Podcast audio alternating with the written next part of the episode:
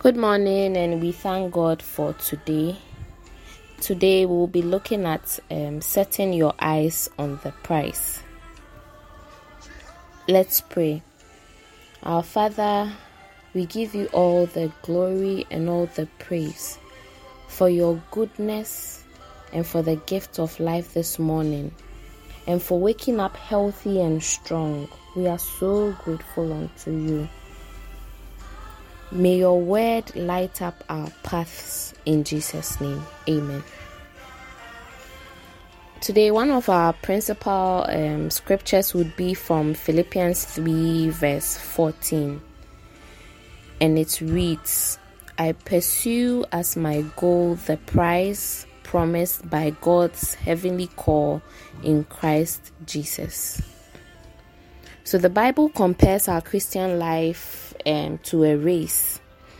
The Christian life can be best compared um, with a marathon. Marathons are usually not easy, they are intense, they are for a long period of time.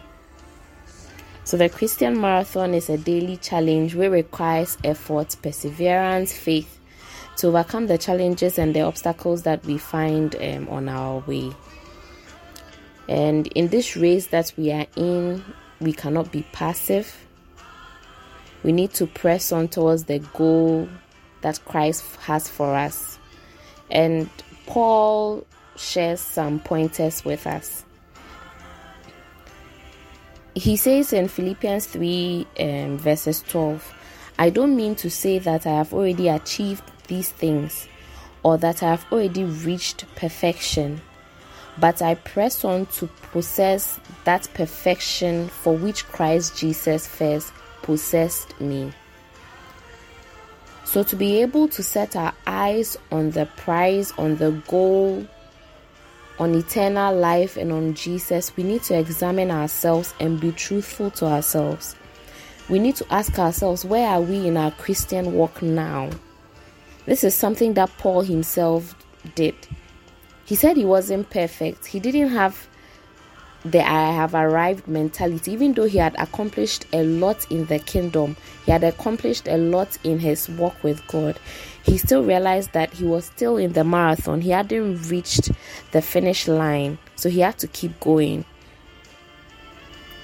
Paul also shared his testimony to make other believers aware that he also had his fair share of struggles.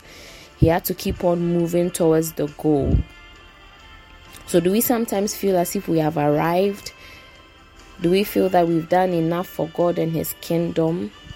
Let's take a good look at Paul. Even though he had achieved a lot in his ministry, he still knew that there was a lot more that he had to do, and his eye and his aim was on the prize of eternal life.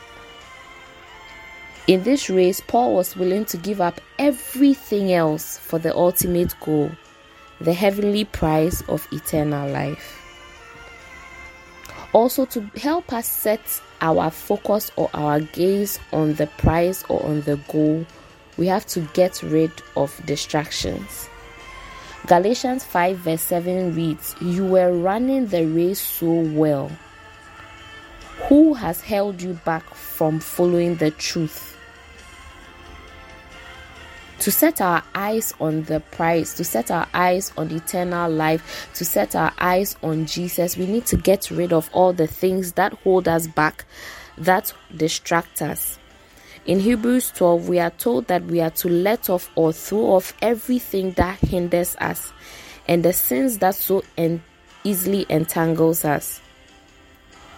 This probably means that we might have to let go of some friends, we need to let go of some lifestyles. We have to let go of laziness. We have to let go of inconsistency. And we have to guard ourselves from living in past glory. Usually, we sometimes say to ourselves, Oh, I used to be a prayer warrior. I used to be a kingdom financier. I used to attend midweek services. I used to go on mission trips. I used to have evangelize and we feel so secure in our previous accomplishments and we get relaxed and get comfortable. We sit around looking and talking about the good old days instead of focusing on what God has called us for now. If God used us in the past, that is great, that is wonderful. But we need to realize that He also has work for us now. Let's not focus on past glories.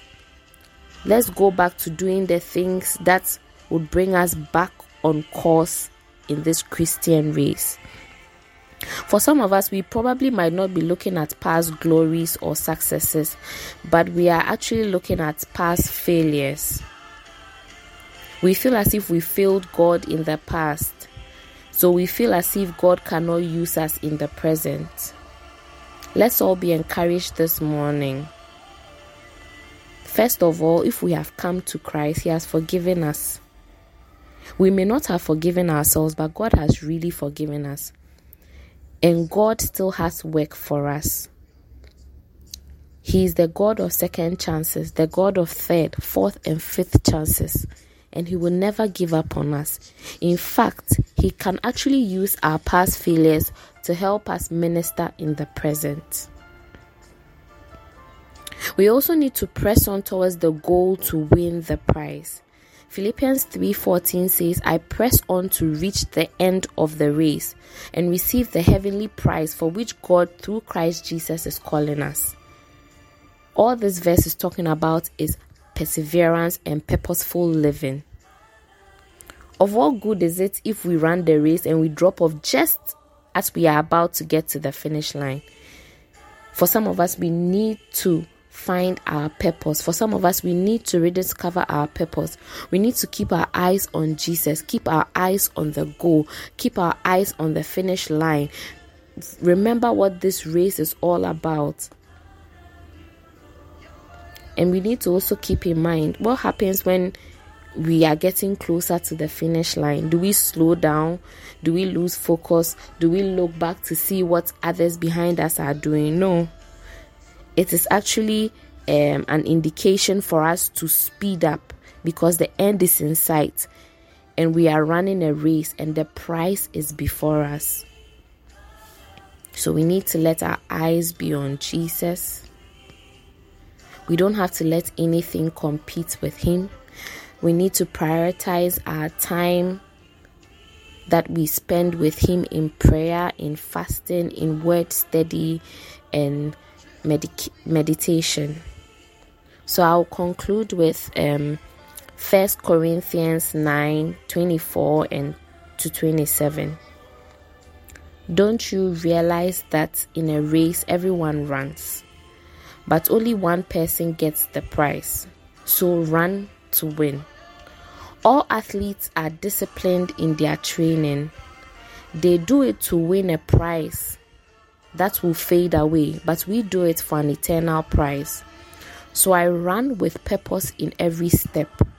I am not shadowboxing. I discipline my body like an athlete, training it to do what it should. Otherwise, I fear that after preaching to others, I myself might be disqualified.